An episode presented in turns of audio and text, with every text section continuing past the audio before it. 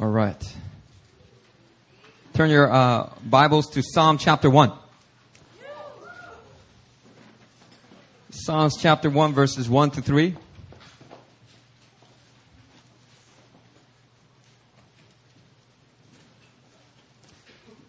Uh, the Emmaus Campus Ministry, they just came back from a retreat called Shift.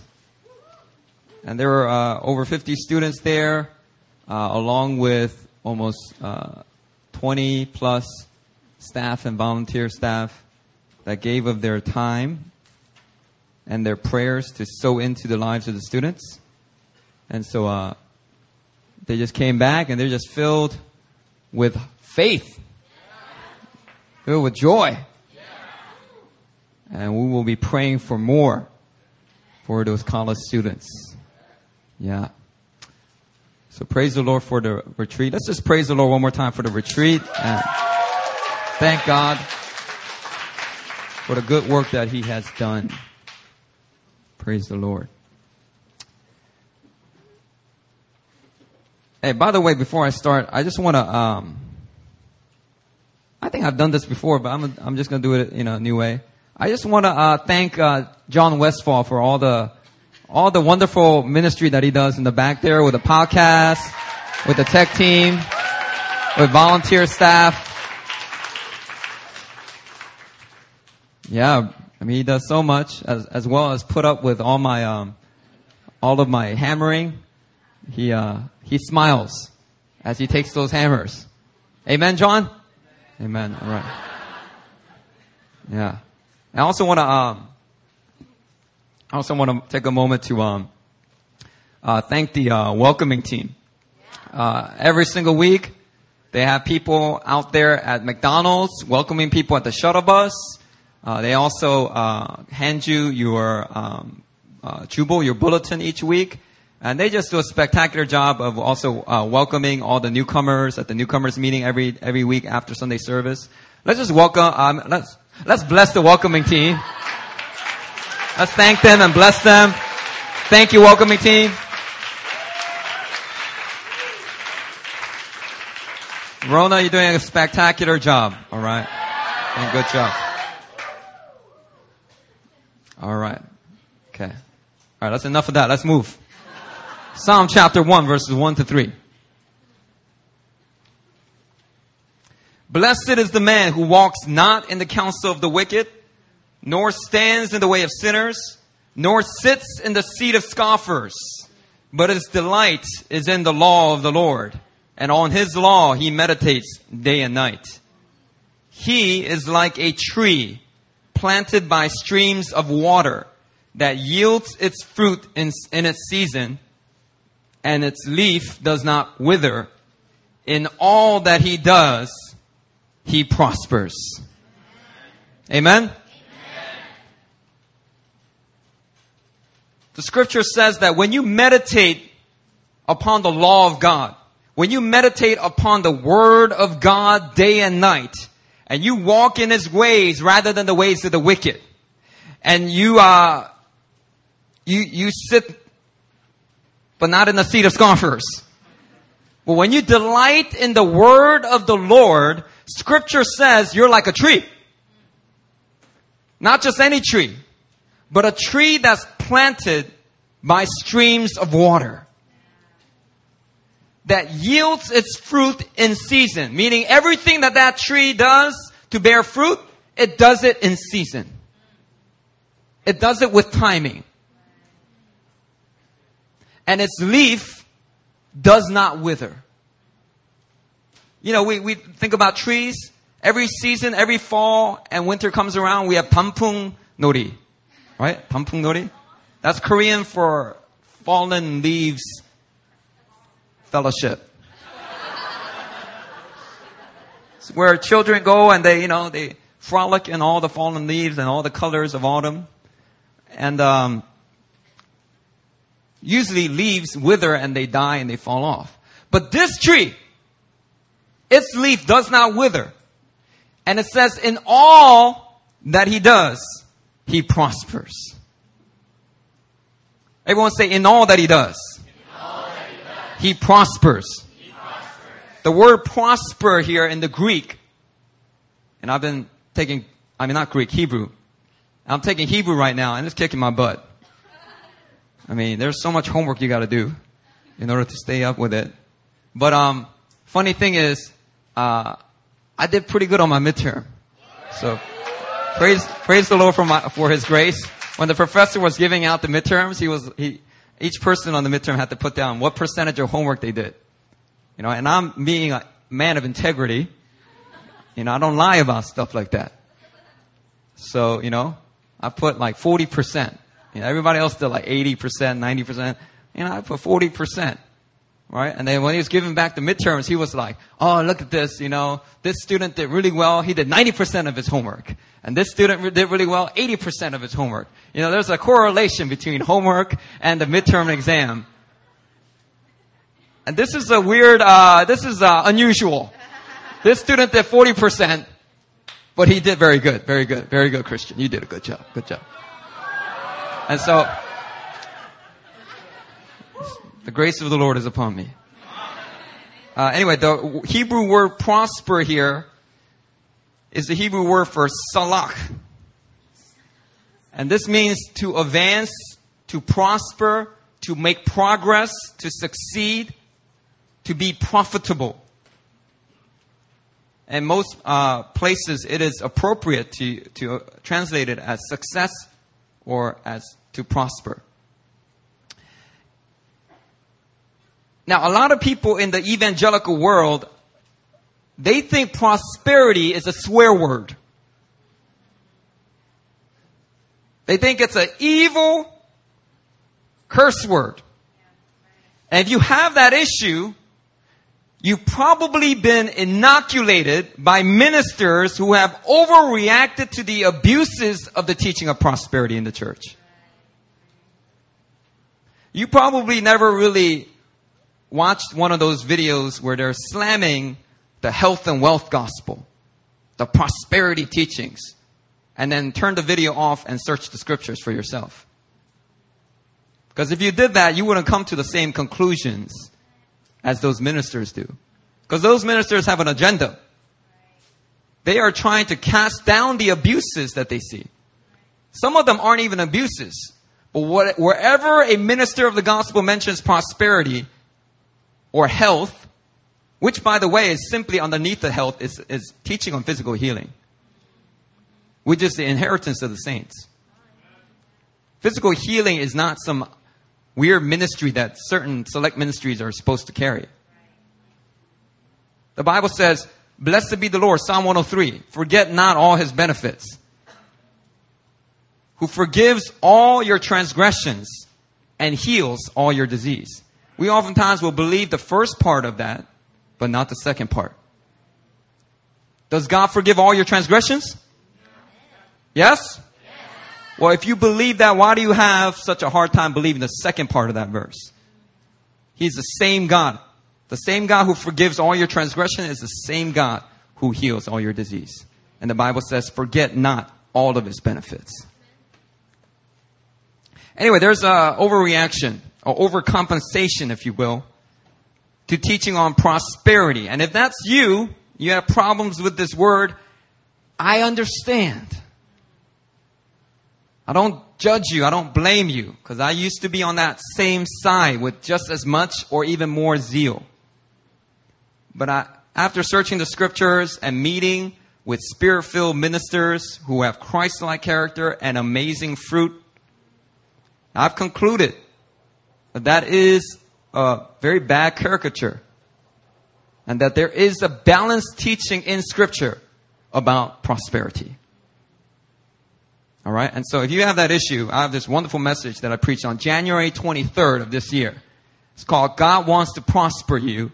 Go check it out. Anybody gonna do that? Anybody gonna go check it out? Man, God bless you. All right.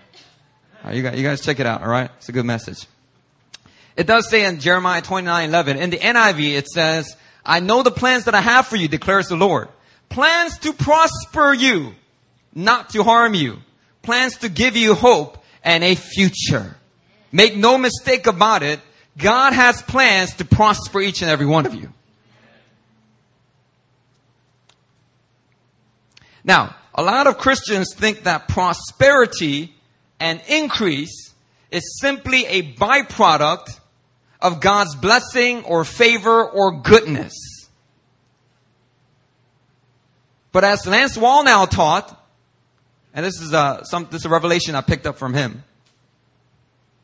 A lot of people think increase and prosperity is a byproduct of God's blessing and favor. But I'm here today to proclaim to you that prosperity is not simply a blessing or a privilege. For the people of God, prosperity is an obligation. Oh, it's going right over your heads right now. More than half of you just missed that. That's why I'm going to preach on this right now.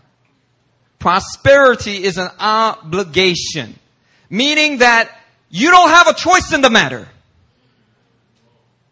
Scripture says in all that he does, he prospers. In all that you do. Whether you're doing your job, doing your ministry, doing your studies, doing an entrepreneurial investment, in all that you do, the tree that is planted by streams of water, he prospers. She prospers. You don't have a choice in the matter. Busan church plant team. When you go down to Busan, you don't have a choice. You will prosper.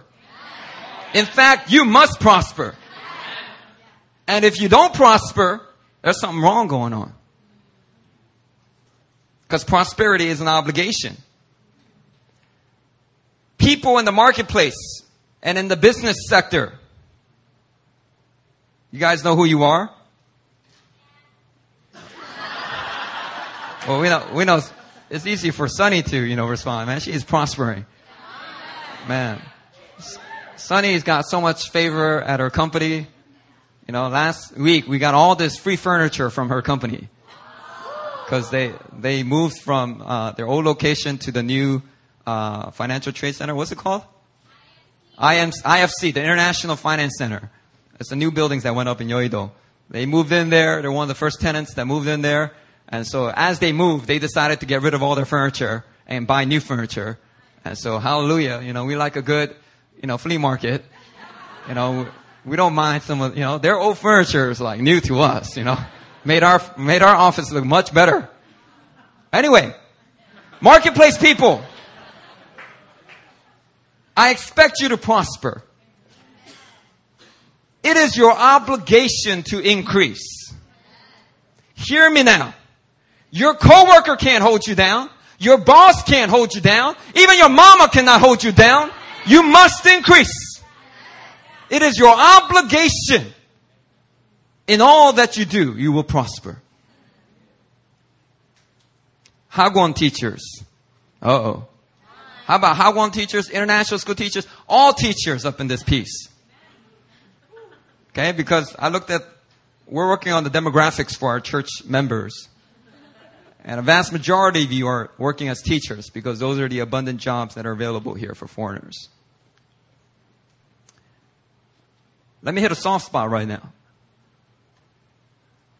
You've been teaching at a Hagwon International School, and you've been teaching there for years, and it's been a while, and you ain't going nowhere. You're making the same salary.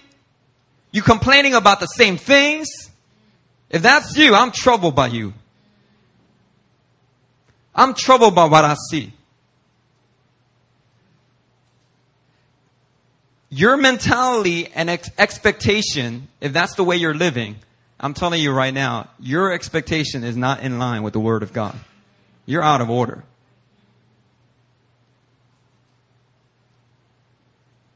You have an obligation to prosper and what are you doing? You're trying to maintain. You just, you just scared. Your, your prayer is, Lord, don't let me get another job, um, that has poorer housing or less pay.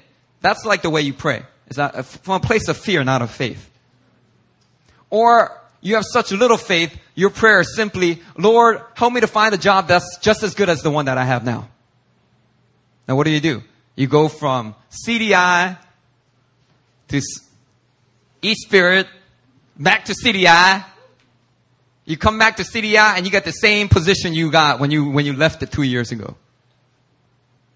I'm telling you right now, there's something wrong going on in your head. There are things that are out of order. And I'm not here to condemn you. I'm just here to awaken you. I'm trying to invite you into something different. I'm trying to invite you into the Word of God.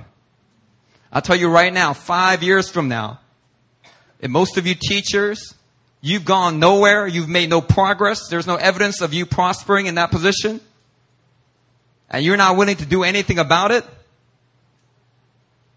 I'll kick you out the church. No, I won't do that.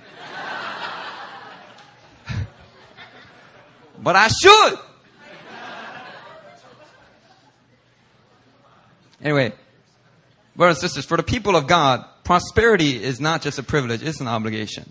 Yesterday at the pastor's meeting, all the pastors got rebuked. Now, I, I know I've rebuked some people today at Sunday Swim. It wasn't because I got rebuked yesterday. Don't worry. It was a separate matter altogether. But yesterday, Pastor Huang, he went off. In a, in a, but in a good way. When he goes off, it's a good thing, alright? Because if you can by the Spirit of God discern what God is really saying through his mouth, or you can, you can be blessed. And I'm sitting there and he was yelling at everybody because their ministries has shrank by 13%. And I was thinking for a moment, why is Pastor Huang so upset about this? Maybe they had a tough year. Maybe there were unforeseen challenges. And I was reminded though, as I was thinking about the words that Pastor Huang has spoken, I just felt like the Lord put it on my heart. Listen to the man that I set over you. And I, as I started pondering about the rebukes that we had received yesterday morning, the Lord brought me back to this revelation that's been turning in my heart. This sermon is birthed out of a place of wrestling and searching the scriptures. You know, and when the time is right, it floods out of me like a river. And the Lord reminded me of this message. In fact, this was the message that I was preparing for all week. I got a revelation about, about it on Monday, scribbled all over this envelope. And then by Friday, I was like, Lord, what do I preach? Lord, what do I preach? And the Lord's like, you knucklehead, look at the envelope you wrote on on Monday. I gave you the revelation. And what I realized is Pastor Huang, his expectation is in line with the Word of God. His heart and mind are in line with the promises of God. And as the pastors received that rebuke, we needed to receive that rebuke. Because when there is decrease, that's a sign that something has got to change or something is out of order. Because increase is an obligation. Brothers and sisters, we have a responsibility to turn a profit. Whatever God gives you, He gives you with an expectation that you don't give it back to Him the same way He, he gave it to you. You have a responsibility to turn a profit. Right now, America and Europe's economies are being hit with a massive recession and debt crisis. I would highly recommend uh, ABC News' podcast, NBC's uh, nightly news. And you guys got to listen to the news, man, because the, the world is shaking right now. Not only in the Middle East, not only with all the frequency of earthquakes. This past week, Turkey had a devastating earthquake.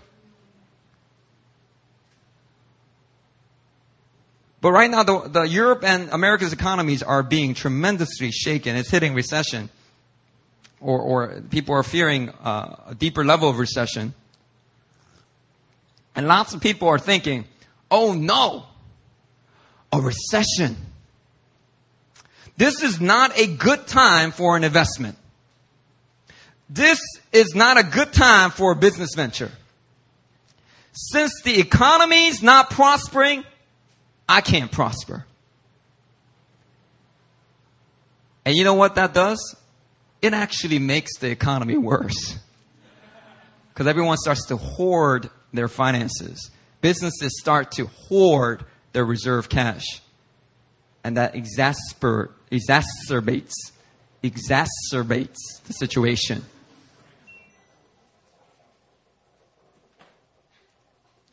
That's when people like the IMF need to come in and they need to bail countries out. Right? Now, you know what, you know what, um, what happened? The, the European Union, you know what they did? They asked China this past week to bail them out. IMF is about to bail them out. Everyone's about to help, help with it, but it is such a big crisis. They're asking China to help. Yeah, the, I mean, a lot of people are talking the, the rise of influence is fastly, quickly shifting to Asia. It's no longer Europe and Western world and America. It's shifting really quickly to Asia. In about 10 years, if America doesn't recover, it is going to be Japan, Hong Kong, China. They're going to be Indonesia, India. They're going to be the leading economies of the world. And you know what? Personally, I don't, I don't, I don't know if I welcome that so soon. Because I've been to those countries. And there is massive corruption. Corruption in the government, corruption in business, corruption in environmental plans. They have no environmental plans a lot of times. They just dump it in somebody's backyard.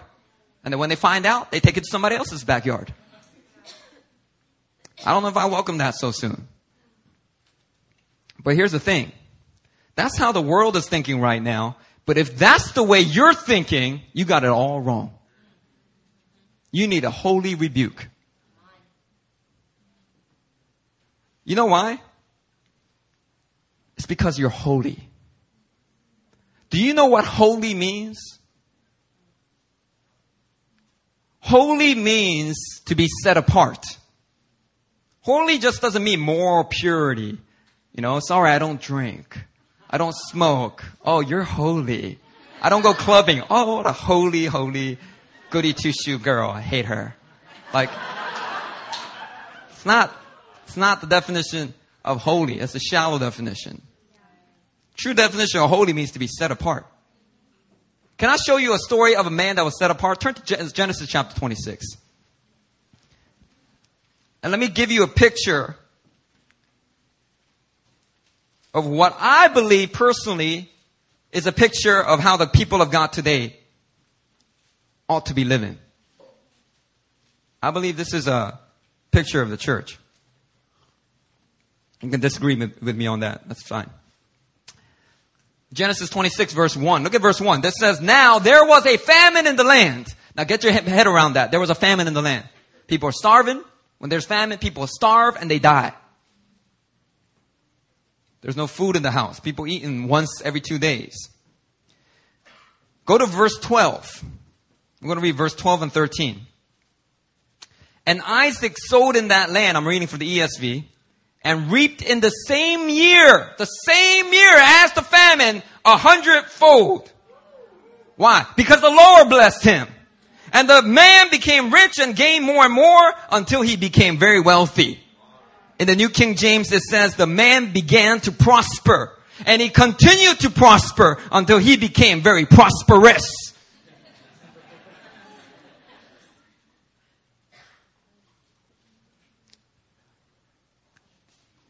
And you know, the funny thing is, it wasn't even like Isaac was particularly blameless. Because right before verse 12, the scripture says he lied about his wife.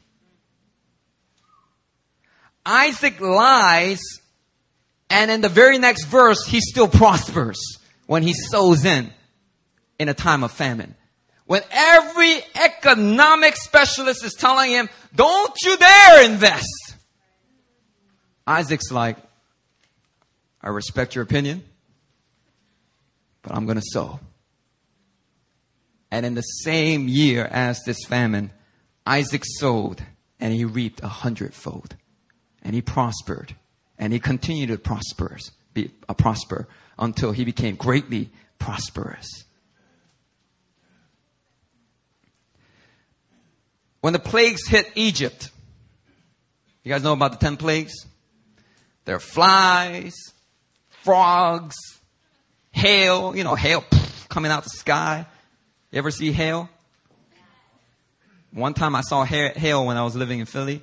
They were the size of grapefruits. Cars got the, just jacked up, all dented up.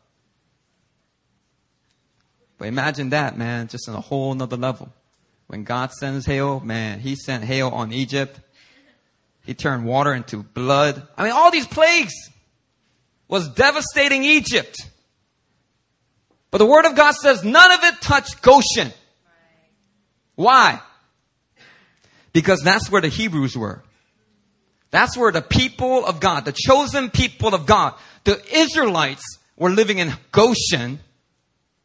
And because they were chosen, they were holy. And because they were holy, they were set apart. Set apart from all the plagues that were devastating Egypt.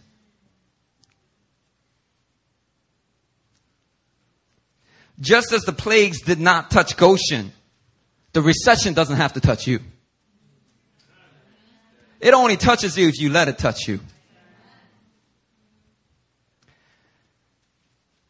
You are set apart, brothers and sisters. In fact, during the time of recession, this is your time to shine. This is your time to really prosper in a midst of, amidst a world that is in chaos.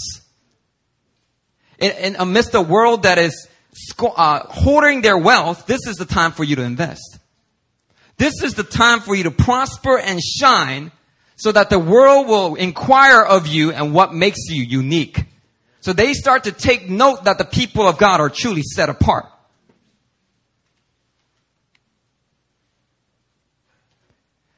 And while the whole world is melting in fear, you offer solutions to get the world out of the recession. That's what the kingdom's all about. You think if Jesus was on the earth, a recession hits, Jesus is like, man, I ain't making no investments. This is crazy. See the world out there? Obama can't do nothing about it. Nobody can. My job, unemployment rate's over 10%. Oh, this is crazy. Now, I believe Jesus was walking on the earth, he would say, you know what? That's pretty bad. But I know a solution to that. I know exactly what the solution is. And we as Christians on the earth, we manifest Christ to a lost world that does not know God's word, that does not know personally God in his love, in his wisdom. And instead of melting in fear with the rest of the world, we have to offer solutions, brothers and sisters. You know, anyone can prosper when the economy is doing well. But only the people of God can prosper in a recession. Only a people of God can turn a hundredfold profit during a time of famine. It's all about being holy. It's about being set apart.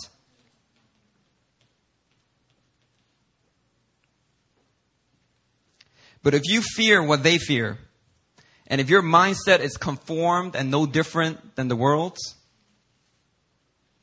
then you're simply reap the same struggles as the world, as the world does. When they shake, then you shake. If you worry like they do, that means that your faith is not in the promises of God. Your faith is in the lies of the enemy. Because God never told you that you should fear when a recession hits. In fact, God says over and over to his people, fear not. People of God, we have an obligation to prosper at all times and in all that we do.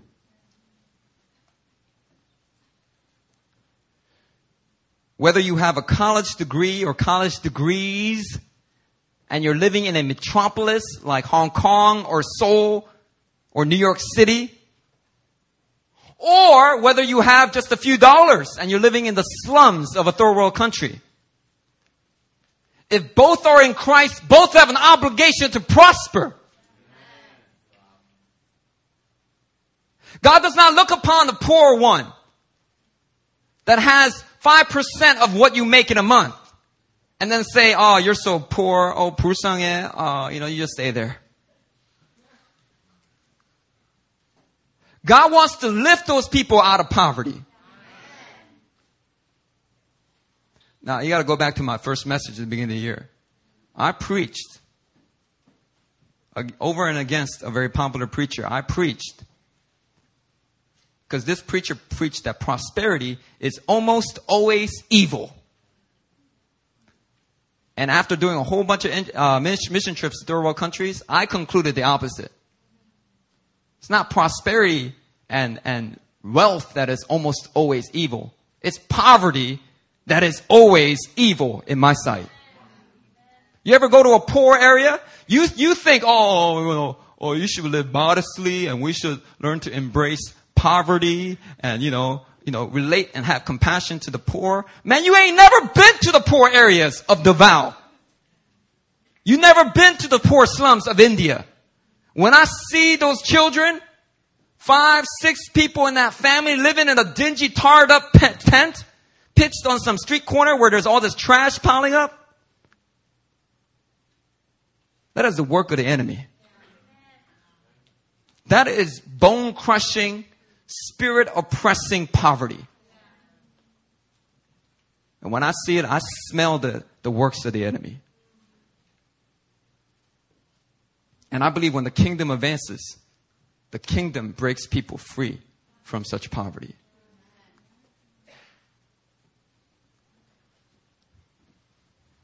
Oh man, I'm getting to church history for a second, but I can't go there. It's going to take too long. All right, let's keep going. Now, why is prosperity an obligation? Why? I'll give you a few reasons why. Because you're connected to the creator of the universe. That's why. And the creator is the most creative person in the whole wide world. And you have favor with him, by the way. And you have his spirit, by the way.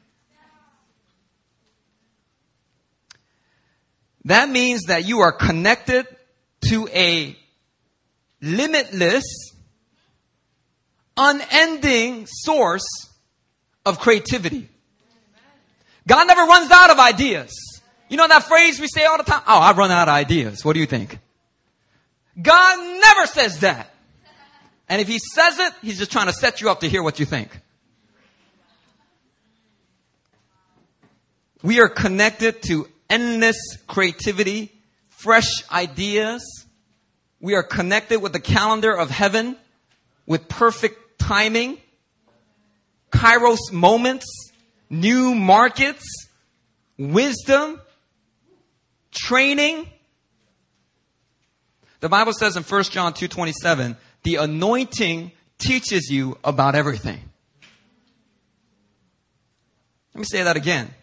The anointing teaches you about everything.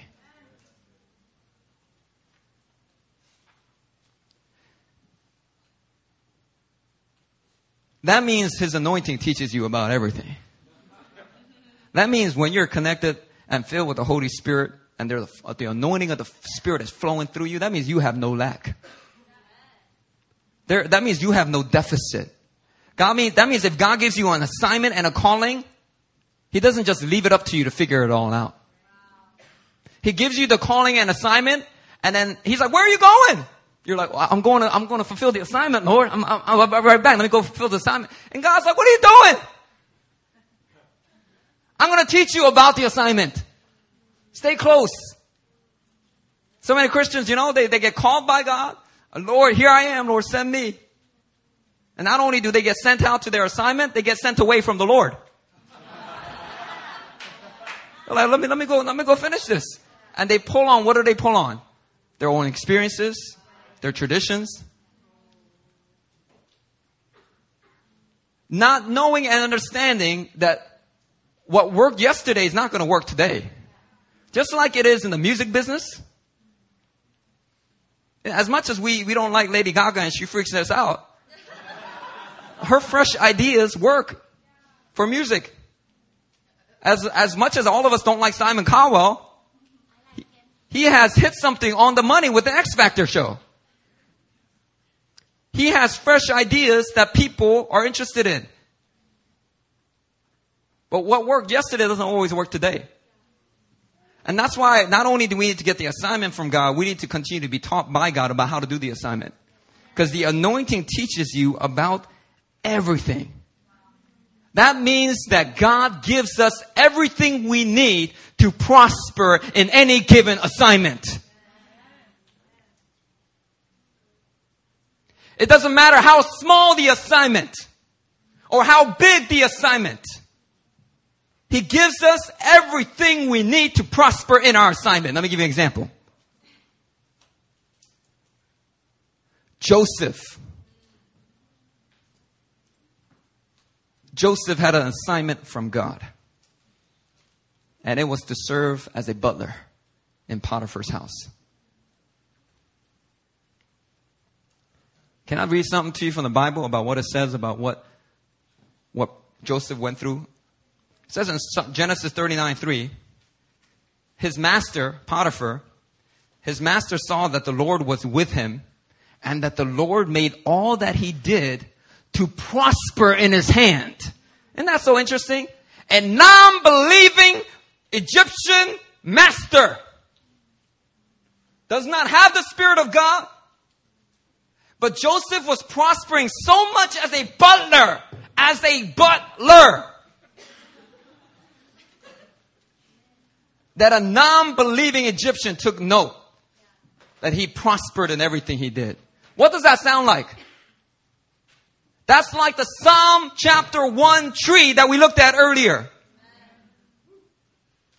In all that Joseph did, he prospered. And then when he got accused of rape and he got thrown into, into prison, it looked like, oh, you don't look like you're prospering now, Joseph, does it? You're wrong because if you keep reading in that same chapter, verse 23, it says, the keeper of the prison did not look into anything that was under Joseph's authority because the Lord was with him. And whatever he did, the Lord made it prosper. Let me tell you something right now. Joseph prospered wherever he went. Whatever assignment, he prospered. And, and many of you in here, you young people, we young people, we young people, man, I mean, uh, when I was younger, uh, y'all younger people, when I was younger, you know what I used to think? It's exactly what I see many of you already. You think, when I get to my calling, I'm going to prosper. When I get to my real assignment as a worship leader, as a preacher, or as a business analyst or as a CEO. Oh, I'm going to be a CEO one day or a uh, hip hop dancer or a uh, uh, uh, uh, supermodel, you know? When I become big, when I get to my real assignment, I'm going to prosper. And you have a natural expectation that you're going to prosper when you get there. But you've forsaken the process. You've forsaken every little assignment that you are given in the meantime. And you think, well, I just gotta, I just gotta get through this. You trudge along. Let me tell you right now, that's how, that's how I, I treated my education at, at NYU. And I noticed that I'm tempted to do the same thing right now with my seminary education. so, Lord, let's get this over with. This is to open up doors for me to prosper in my real calling. The Lord's like, what you doing? I'm blessing you right there in the school. I'm giving you favor. I'm giving you insight. You think you aced that Hebrew midterm by yourself? You did 40% of the homework. I'm giving you grace upon grace so that you can prosper. Wherever you are, in all that you do, you will prosper. It is your obligation, Christian. It is your responsibility. You take hold of it and you turn a profit.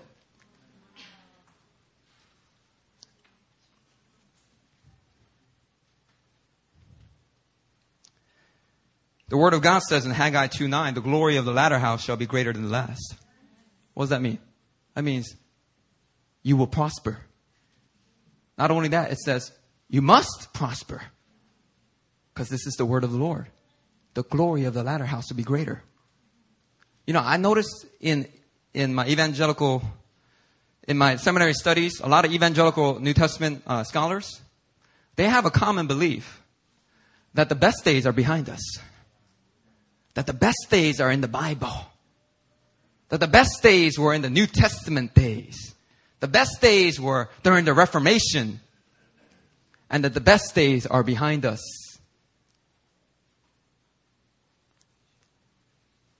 And that just totally ignores Haggai 2 9. Now, brothers and sisters, best is yet to come. The story is about to get better. The glory on God's people is about to increase.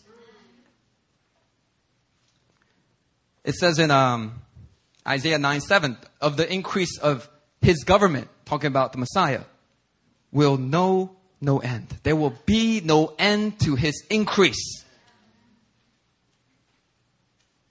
We got to get this in our heads, y'all. Prosperity is not a privilege, it is an obligation.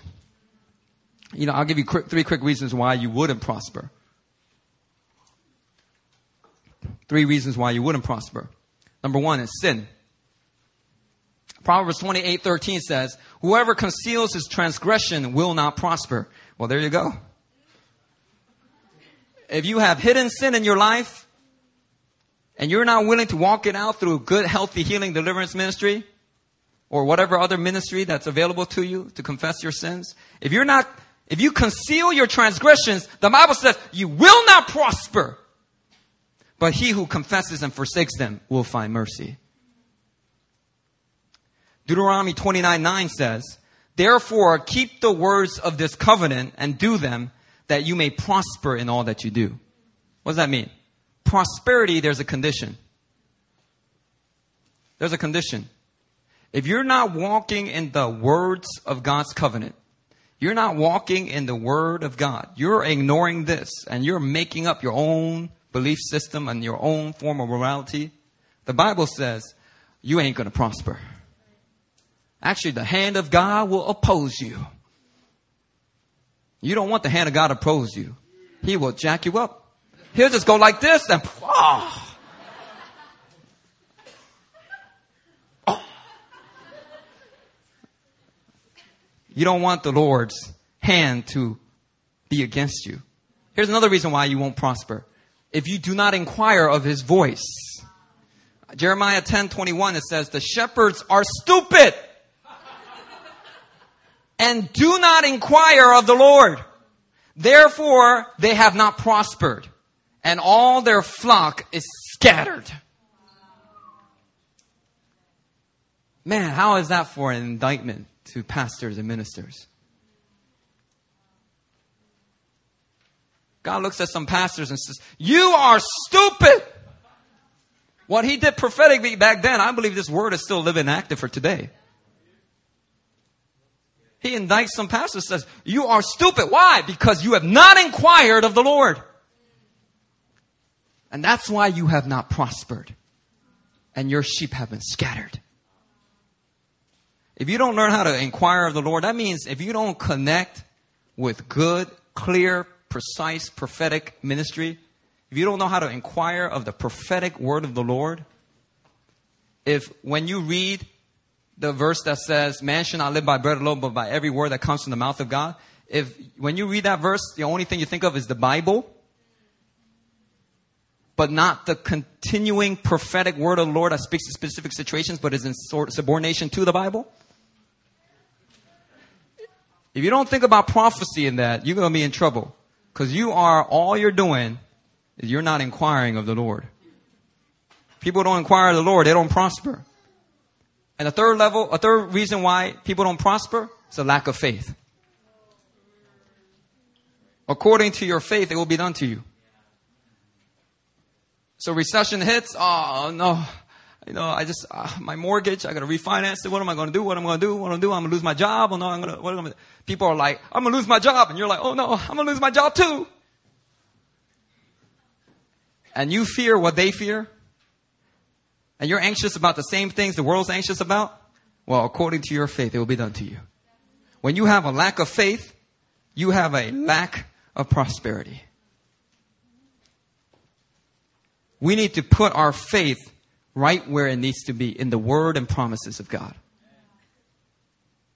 If you are a man or a woman that is walking in the ways of God, filled by the Spirit of God, connected with the anointing, the supernatural anointing of God. By the way, the anointing is not just for supernatural physical healing, supernatural impartation, or, or prophetic word. The anointing is also an enabling grace. That once you have an, that's why people say you have an anointing for writing. What is that? That means that there is a supernatural grace upon you for writing. You have an anointing for preaching. What does that mean? That means you preach way better than all the preachers that I've ever met. Something different about you. And it can't be your seminary because you didn't finish seminary. It's an anointing. It's an enabling grace.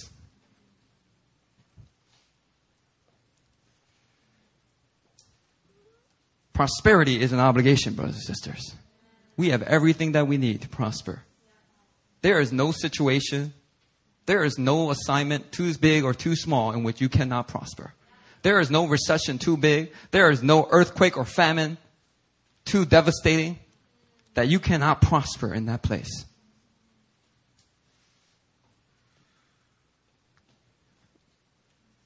You might be asking, what does prosperity look like? Because you know what? Majority of you in here were thinking prosperity equals money. That's the only kind of prosperity that you think of. Man, what's wrong with you? All you think about is money, y'all. Okay, let me show you what does prosperity look like. And I'll close my message here. I shouldn't have said that. Some of y'all just shut down your brain just now. Oh, he's closing up. Oh, let's get ready to pray. Listen, just a few more minutes. Check this out. What does prosperity look like? Well, here, here. In a ministry or for a pastor, prosperity looks like this. It looks like bigger size, bigger numbers. Yes, I said it. I expect bigger numbers. Why? Because I understand that I'm accountable to God to return a profit. I'm accountable. I have an obligation. Not only to Pastor Huang, so he won't yell at me. But I have an obligation to heaven. God looks down and says, what have you done? What have you done with the talent I gave you? What have you done with the mina that I gave you? And if all I say is, God, here's your mina.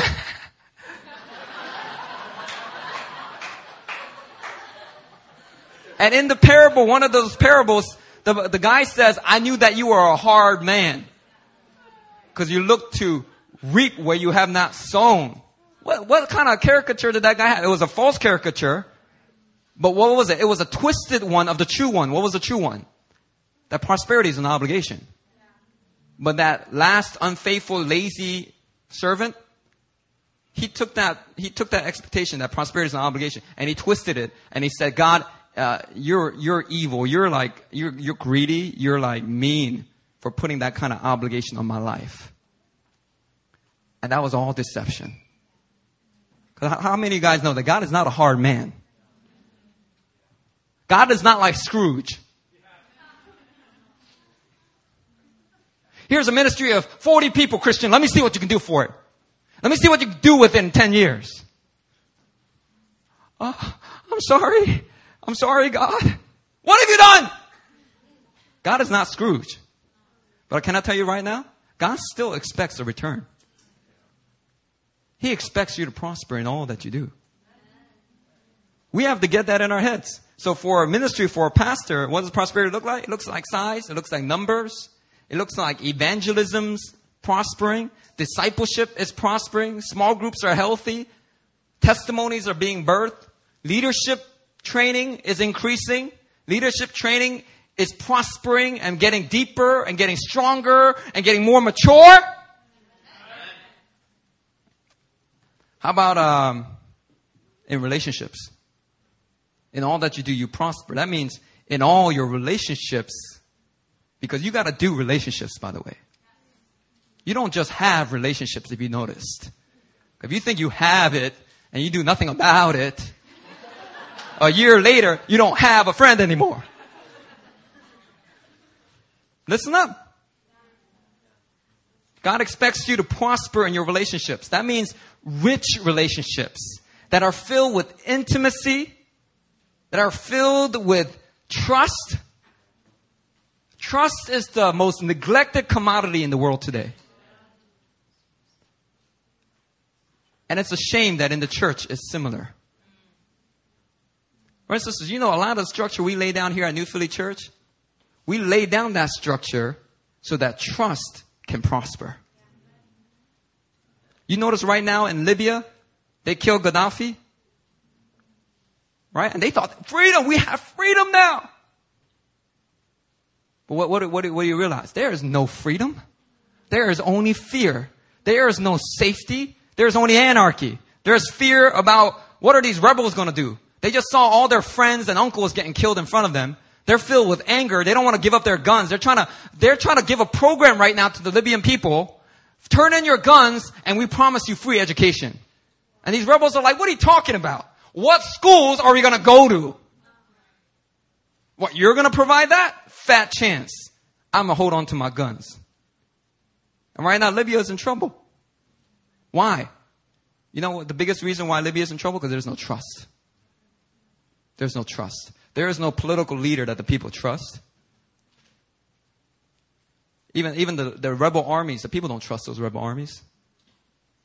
You know? All they gotta do is, hey, hey, you like Gaddafi, don't you? And Chris is like, no, I don't like Gaddafi. I don't even know who he is. No, no, no, you do. You look like you like Gaddafi. You like, and they, they shoot him. Whole villages slaughtered. That's, that's a shame, man. Trust is like probably the most lacking commodity in the world today. But here's the thing. When you end your life and you have zero trust in the bank, like people don't trust you and you don't trust them, God's going to be like, what have you done with your life? You have an obligation to prosper in your relationships. Do you understand that? That means you can't run away from church to church whenever it gets uncomfortable. That means you can't just move out from roommate to roommate to roommate. Can I tell you right now? I love my roommate James. All right. I lived with him for like three years, two and a half, three years. Where's James? The back somewhere. All right. Yeah. I love my brother. But can I tell you, James, before I lived with you, okay, the longest I could live with a roommate was like four months. I will break that lease and I'll be out. Because you know what? When you live with somebody, you see all their flaws you see all and they see yours. And you start criticizing them, but it's actually because you're embarrassed about yours, but you don't want to deal with it. So you know what? I'll get a new roommate.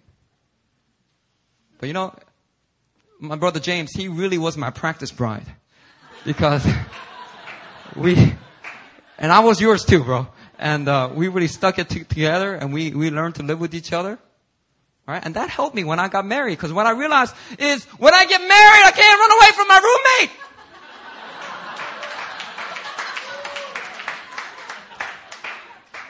I gotta build trust. I have no choice. Uh, what's it look like in politics? In politics, prospering in politics means being elected. It means being elected. Or not getting elected but still having influence. Uh, I'm not referring to some lady that lived in Alaska. I'm just saying, you know, that's the way it should look like when Christians get involved in politics. They don't get swept up into all the, the drama and politics. They learn to shine and prosper in the midst of all of that immorality and the chaos and backstabbing. What does it look like when you, when you go into, uh, into the sports world? That means you win. You win championships.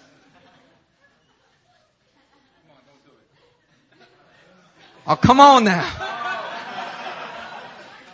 You know, people saying the Philadelphia Eagles season is over, but I beg to defer. Why? Because Michael Vick is at the, at the top of his game right now. And Michael Vick, although he made some mistakes in the past, he's been redeemed. He's been delivered. And he is living for Christ. And there's another guy, Jason Avant, spirit filled guy. Jason Avant, a couple, couple weeks ago, he dropped a few important passes. After he dropped the first pass, he went to the sideline and the NFL camera started zooming in on his face and guess what he was doing? And the announce, he was speaking in tongues. He was praying in tongues and the announcers were like, uh, um, Jason Avant is an amazing athlete. Uh, he, uh, you know, he, he really just learns how, he knows how to pick himself up after a mistake like that. They didn't know what he was doing. And then later on, he, he made a big pass and then he's back on the sideline and he's once again speaking in tongues. And then later on that same week, I, I, his uh, testimony got published on, on, on a Philly.com website. It was a long testimony, man. He's like the spiritual father of that whole team. He's a strong believer. People look to him as a leader. That's why when I, with those stories, man, you cannot dismiss those stories. And if those men, they have an obligation to prosper, they will prosper. Can't say that for Eli. I can't say that. Well, I can't say that for Peyton because Peyton's out right now. Lord bless him. Can't say that for, for the Cowboys. I don't know what Tony Romo believes in. Uh, Jason Witten, I, I, he's a, he's a good guy. Spiritual Christian, but, uh, anyway, how am I getting, athletes, sports. When you prosper in sports, guess what? You make it to the pros. And we, uh, I, we, get, we get so religious sometimes. We all judge people's motives and we don't celebrate their calling. Just because it's not to the missions field, we think, what are you doing? Why are you going, what are you going to college ball for? Why are you neglecting your studies and focusing on your sports? Well, maybe it's because it's his calling. I'm not telling to neglect his studies, but you do what you gotta do. I don't blame athletes for doing that. If they're completely neglecting their studies, that's on them. But I don't neglect them when they gotta do what they do to get, get, get past. Why? Because when they prosper in their calling, that means they make it to the pros, and when they get to the pros and they continue to prosper, guess what? They win championships. What's it look like to prosper for an entrepreneur? That means they invent the next Facebook and they create 8,000 jobs, high paid jobs. They create the next Amazon, the next eBay. You know, right now in America, they have a unemployment issue. Here's what I think. All them people sitting on their butts not willing to go out apple picking to make an honest dollar right now because they want to sit on their unemployment checks. It's not for everybody, but for the majority of Americans right now. They've been on their unemployment butts and, and living off the unemployment checks for far too long. It's not an unemployment problem. It's an innovation problem. Because right now, one thing if you know about jobs in America, all the jobs in America have gone to India and China. There are no jobs left in America. So what do they do? They try to push immigration laws and then they end up, you know, screwing over all these Mexicans. And nothing to do with anything. All the migrant workers, all the immigrant workers, some of them there illegally. And they, they're getting messed up with all these immigration laws.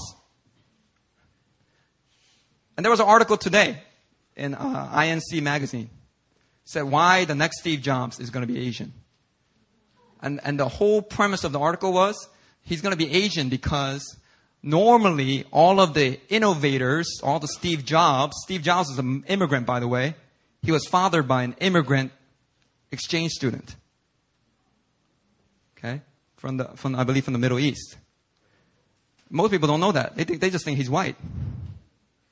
Anyway, the article was saying the reason why the next Steve Jobs is going to be Asian is because all of the, the brightest talents and the brightest minds from Asia, from India, from China, from Hong Kong, all these guys, because of the new immigration laws, they can't do entrepreneurship in America. So they're taking it back to their home countries. And America is wondering why there's no jobs. Look, when an entrepreneur prospers, 10,000 new jobs get made where there were no jobs before. Uh, you know, and as a church, as the people of God, we got to be the solution, not part of the problem. And I'm tired of seeing all these CEOs, these entrepreneurs, and you know what? Because they don't have the Spirit of God, their products are good, but ours can be much better. Do you know that? Ours can be way better. Way better. Do you know that the Enlightenment was headed I studied this past week, right? In two of my classes, I studied it. By a guy named Descartes, Spinoza, and Leibniz, or Leibniz. I don't know how to say his name. I did research on this guy, Leibniz, right? Besides Spinoza, Descartes and Leibniz, or Leibniz, they were strong Christians. And if you study what Leibniz wrote, blow your mind. He invented the first mechanical calculators. Way back then. Before they, they, they, you know, he, he came up with theories for calculus. Not only that, he not only did that, but he did philosophy. And he's credited for this uh, idea called optimism. You know why? Because his basic belief was that God is good. Do you know that? His philosophy is backed up by the basic belief and idea of optimism that God is good and he acts in any given situation for good. These guys, they, they turned the world upside down. And you know what? back in those times, most of the leading philosophers, you know, Pascal, strong Christian. I believe he was a Calvinist too. I read the, the Catholic, um, the, the, the Counter Reformation, and uh, Pascal was mentioned. Anyway, man, all these amazing thinkers, minds, entrepreneurs of back then, they were all Christians. What was going on today? You know why? It's because this pulpit is being abused. The only message that comes out of the pulpit is, everybody put in your offering for this mission trip that's coming up. Everybody, let's go out evangelizing. Great Commission is all about the Great Commission. It is about the Great Commission, but did you notice that in the Great Commission it says, go and disciple all nations, teaching them everything I've commanded you doesn't just say go out and evangelize and do discipleship. It says disciple not just individuals, it says disciple nations. We're coming to a time where the church of God is going to rise up to such anointing and influence that their leadership is going to shift nations. Cities and nations are going to be discipled by spirit filled Christians. And that's the way it should be. Because it is our obligation to advance the kingdom that way. Do you guys get it in your heads what I'm talking about today? Obligation is not a privilege. I mean, prosperity is not a privilege. Obligation is not a privilege. Uh, that's good. That's a true statement too. Prosperity is not just a privilege or a blessing or a byproduct of God's goodness. Prosperity is your obligation. Go read the parable of the talents the parable of the minas, and you will look and get a glimpse into the mind of God of how He is going to give, uh, demand an account of your life at Judgment Day. And let me tell you right now, let me, let me bring Judgment Day to you today. God's going to expect a return. So what are you going to do with your gifts? What are you going to do with your time? What are you going to do with your college degree? What are you going to do with all the spiritual teachings and revelation that go out from this house? What are you going to do with the anointing that you have received for free at the laying on of hands? What are you going to do with it? Let's pray. Father, we just thank you so much, God. That, Lord,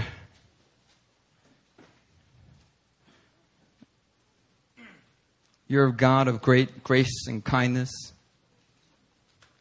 But God, you also look for the bottom line.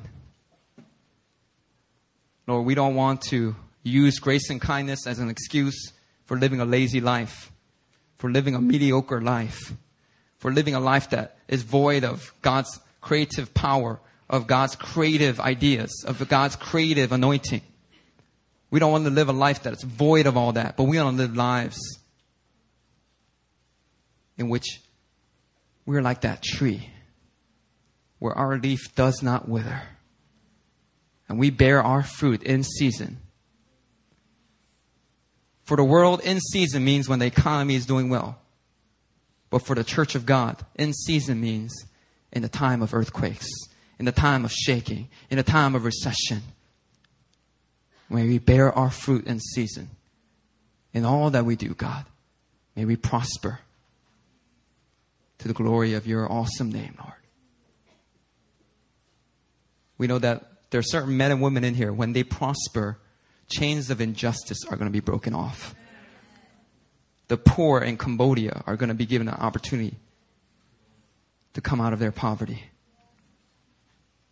The orphans in India will no longer be maimed by gangsters because gangsters reign and rule on those streets. But rather, the people of God will begin to take those streets, begin to reign and rule and pass laws in those streets to protect and provide safety because we know your heart is for the fatherless and orphans. When your people prosper, God, NFL films, ABC News, 60 Minutes will feature people, not postmodernists or liberals, but it will begin to feature Christians, spirit filled, tongue talking, anointed, no apology Christians. 60 Minutes will interview Christians, God, with amazing testimonies. Where people watch the shows and say, this can only be because of God. God must be with you. Just like Potiphar said over Joseph, God must be with you. Because everything you do prospers. Father, shift the thinking and mindset of the church today. In Jesus' name, amen. Amen.